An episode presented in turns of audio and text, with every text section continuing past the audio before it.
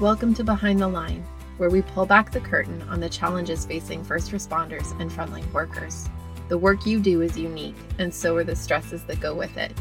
Join me as we tackle key issues to reduce risks for burnout, and as we work to support you in doing the job you love without sacrificing being the kind of person you want to be. Hey, and welcome back to Behind the Line. I'm your host, Lindsay Foss. If you're new to Behind the Line, what you should know about me is that I'm a clinical counselor specializing in trauma therapy. And after over a decade working with first responders and frontline workers around issues like burnout, compassion fatigue, PTSD, and related OSIs, I've become a passionate wellness advocate and educator for those who sacrifice so much for our communities out on the front lines. Behind the Line is a place for us to talk about the real life behind the scenes challenges facing you on the front lines. I created this podcast with the hope of bringing easy access to skills for wellness, allowing you to find greater sustainability both on the job and off. As you likely know, we've been focusing in on topics related to frontline families these past couple of weeks. We've talked about partnering, parenting, and today we're talking about family life while being a first responder or frontline worker. I'm excited to jump in today and I want to preface today's episode by saying that this discussion is not just for those who are currently in the classic nuclear family. Today's topic has applications for everyone. We all want connection. It's what we're wired for at the core of who we are. And regardless of whether you have the spouse, 2.5 children, and white picket fence, or you're single, or you're single parenting, or you're in a relationship and not planning to have kids, or a myriad of other domestic life setups, at the end of the day, your family, whoever you call family, means the world to you. And I know that so much of what you do is for them. And I know that it can be hard when we feel distant, disconnected, or even triggered and reactive when we're with the people that we sacrifice so much for. Before we tackle our topic for today, I want to offer a couple of quick reminders. First, just a heads up that I'm planning to take a short hiatus from podcasting during July and August. I'll be using this time to listen to your feedback and suggestions, and we'll be working on crafting new fall episodes. So be sure to let me know what you'd like to hear more about. While the podcast will be paused, during July and August, I will be sending out weekly email newsletters to those who have signed up for our mailing list, either by subscribing on the podcast page or by signing up to receive the free Beating the Breaking Point Indicators Checklist and Triage Guide. If you haven't signed up yet and you'd like to hear from me as I continue to focus on frontline wellness and tools for building resilience, Google Behind the Line Lindsay and sign up now to make sure that you get all the great tools I'm putting together. I also want to remind you that the Self Care Dare five day challenge for first responders and frontline workers is now open for registration until end of day on June 28th. Participants will receive daily videos talking through five key domains for self care, bonus worksheets and tools to help personalize a plan, access to a private Facebook group where we can connect, problem solve, and celebrate, and fun prizes along the way to keep you motivated to do the work. If you know that your self care game could use some work and you've been putting off focusing on it, this is a great time to join with some awesome people to do the work together. I really hope you'll join us. Again, Google Behind the Line Lindsay to find the link to our registration page on our podcast website. All right, with those housekeeping items out of the way, I want you to take a deep breath. And if you can, close your eyes. Now, if you're commuting and listening while you drive, obviously keep your eyes on the road. But for those who are in a sufficiently safe space, close your eyes and take a moment to reflect. I want you to think back to your family when you were a kid. What was the vibe? Was it supportive, dismissive, intense? Did you feel consistently cared for, seen, heard, known, and valued? Or were these things harder to come by? What kind of roadmap did your family of origin offer you? One that you hoped to follow closely in your own adulthood, or one you hoped to do the opposite of when you grew up? And how's that going? implementing whatever roadmap in your own relationships, partnership, and or family as an adult? What are the things you're really proud of having created with your family? And what are the pieces you wish looked different? If you can, pause whatever device you're listening on and take a few minutes to reflect on this before continuing. Let yourself sit with these questions, even if just for a few moments. Or circle back to this same piece again at a later time when you have some time and space to sit and do some reflecting and listen back on these questions to let them follow you through that process. Okay, come on back. Let me take a moment to say that I know it is quintessentially therapist y to have you think about and reflect on your family of origin.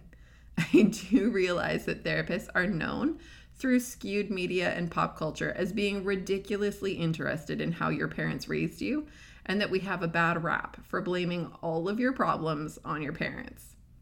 Allow me to clarify that that is not what we're attempting to do here.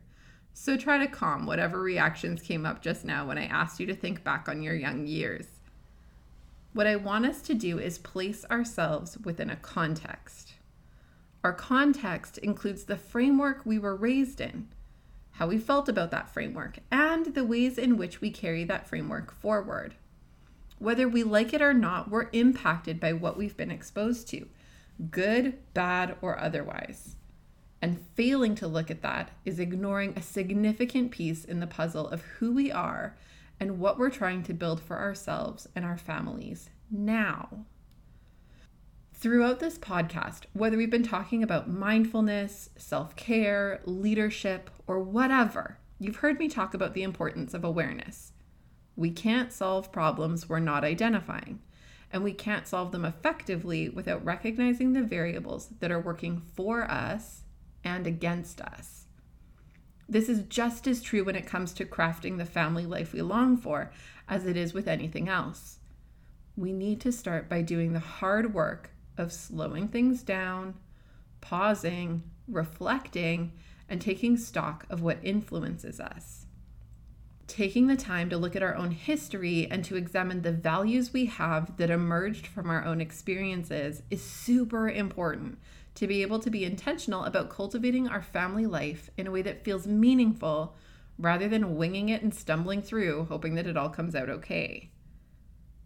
When I think back on my early life and its influence on me, my values, and ways this has impacted my choices in crafting my own family, there are a few standout pieces.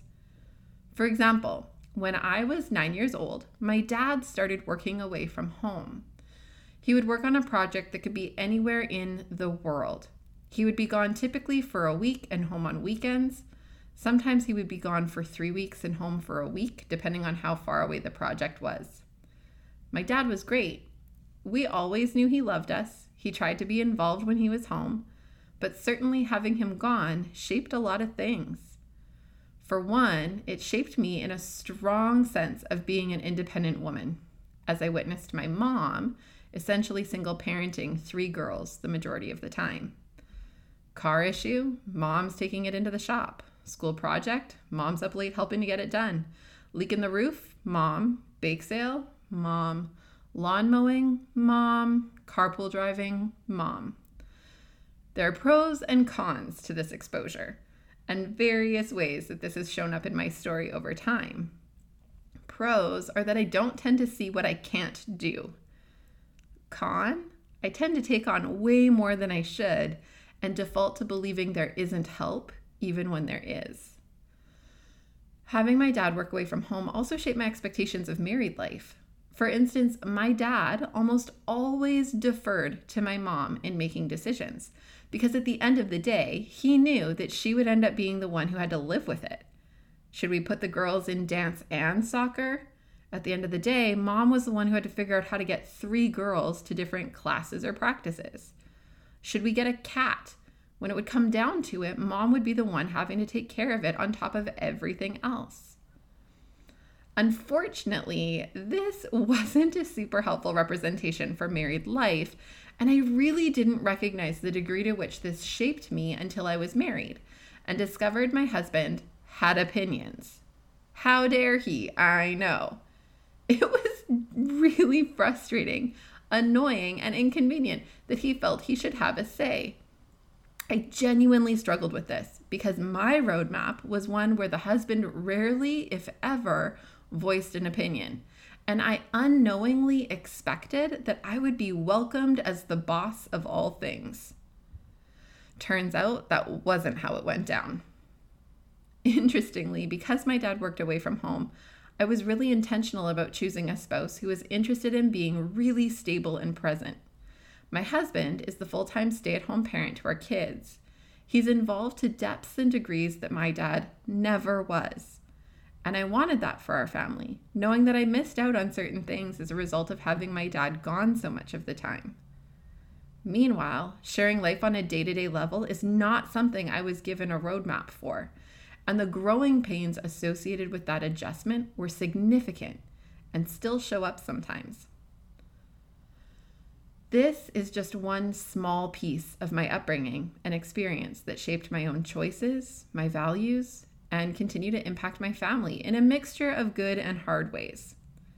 Here's the thing if I didn't stop to take stock of this piece and just stumbled through my life with my family relationships, it would have had some consequences. For instance, if I never recognized that my upbringing shaped unreasonable expectations of deferral from my partner, my husband and I would likely not still be together. I would have dug in hard to my unreasonable expectations, believing that they were totally fine and normal, and likely would have silenced him to the point of unhappiness or demanded my own position to the point of undermining him in ways that would be personally and relationally catastrophic. Becoming aware of the influence of these pieces has allowed me to decide what I want to do with it. What parts of it I value, like being able to hold a strong sense of independence and capacity as a woman, as a wife, and as a mom, and what parts of it hinder me from crafting the life I want, like failing to seek support or feeling like I have to do it all on my own. When we know the story, we get to decide how we take it forward and continue telling it, how it lives out in our own lives on an ongoing basis. Now, I could offer a million other examples, big and small, that have influenced me in my story and have had vicarious impact in shaping my family today, in good ways, in hard ways, and in yet to be determined kinds of ways. The ways in which our histories impact us are pretty well limitless. And it's why it's important to take time and space to reflect, because the deeper we dig, the more we realize that we're just scratching the surface. Also, the more we grow awareness, the more power we have in taking control over pieces that have likely long felt out of control. And the more intentional we get to be in creating something that feels aligned with who and how we wish to be, rather than feeling stuck replaying patterns we've been caught in for ages. My hunch is that there are a zillion of these kinds of experiences in your background as well. And my encouragement to you is to carve out some time to reflect, explore your influencing experiences, and consider ways you want to be more intentional in how you allow these to continue showing up in your life today. For those not in committed partnerships or with children yet, this exercise can be incredibly proactive and preventative. For those years into marriages and with families, there's no better time to start examining how your past trickles into your present. And modeling this process of reflection and intentional change for your family can be powerful. Whatever your intentions are around partnership or kids or whatever, this process has meaning in cultivating a deeper capacity to understand ourselves and connect with others. This is also an incredibly valuable piece that we can engage with our partner around. Understanding our partner's background and how this influences them can be incredibly informative, and holding that context can help us to react and respond to them more compassionately. I remember learning that my husband witnessed his mom leave when she and his dad were in conflict. She would leave the room or leave the house, sometimes for several hours. He remembers this as being really difficult for him. It felt confusing and a bit scary not knowing where she went and when she would come back. He decided to choose to do the opposite of that roadmap he was given because of the discomfort he felt in that.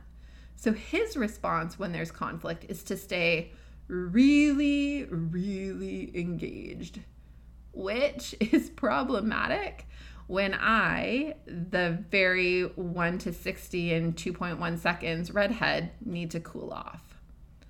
I remember earlier in our relationship, this caused a lot of tension because I wanted to back away and cool down to be more rational, but he wouldn't give me that space. This would add to the conflict and tend to make things worse. Meanwhile, once I understood the context and how this piece shaped him, I could manage his need to stay close way more effectively and we could jointly work out strategies that worked for both of us. Rather than me just trying to back away from the conflict, we developed language around it where I could say something like, I need a few minutes to calm down and cool off. I want to work this out and I'll come back as soon as I feel like I can have this conversation. Feeling reassured that I'm invested in working it out and that there was a plan to return helped ease his discomfort enough to give me the space I needed.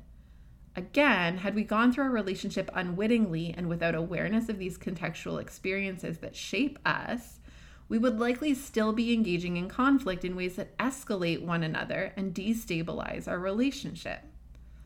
Taking time to hear each other's stories and examine the way these continue to have influence gave us power over the situation rather than feeling trapped in it.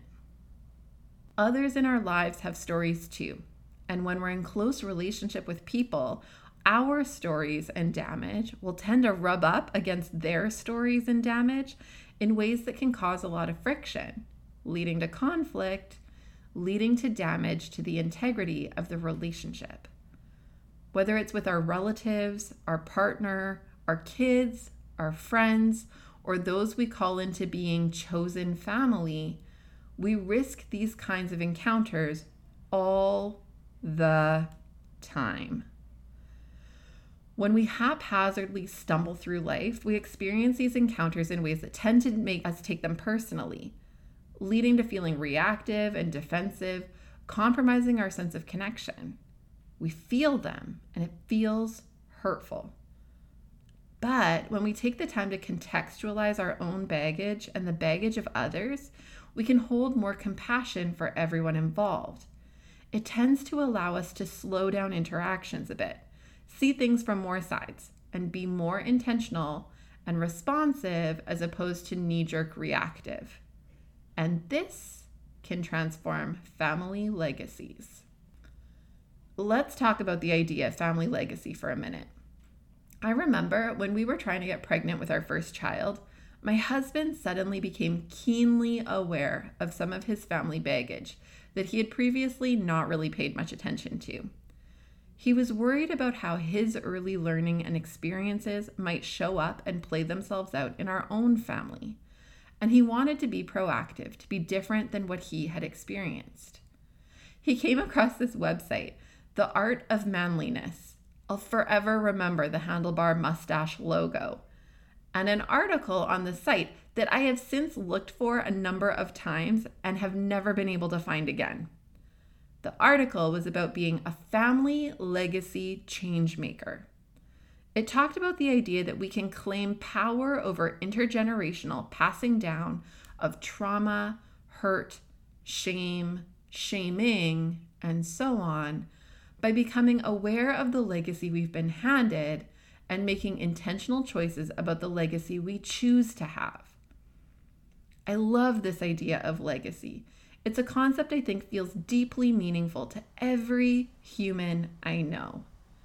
The idea that our lives have had meaning and have left an imprint for generations coming after us, whether that's within our own lineage or an impact we've made on the broader world that has a ripple out effect over time, we want this life to have meant something, to have made a difference.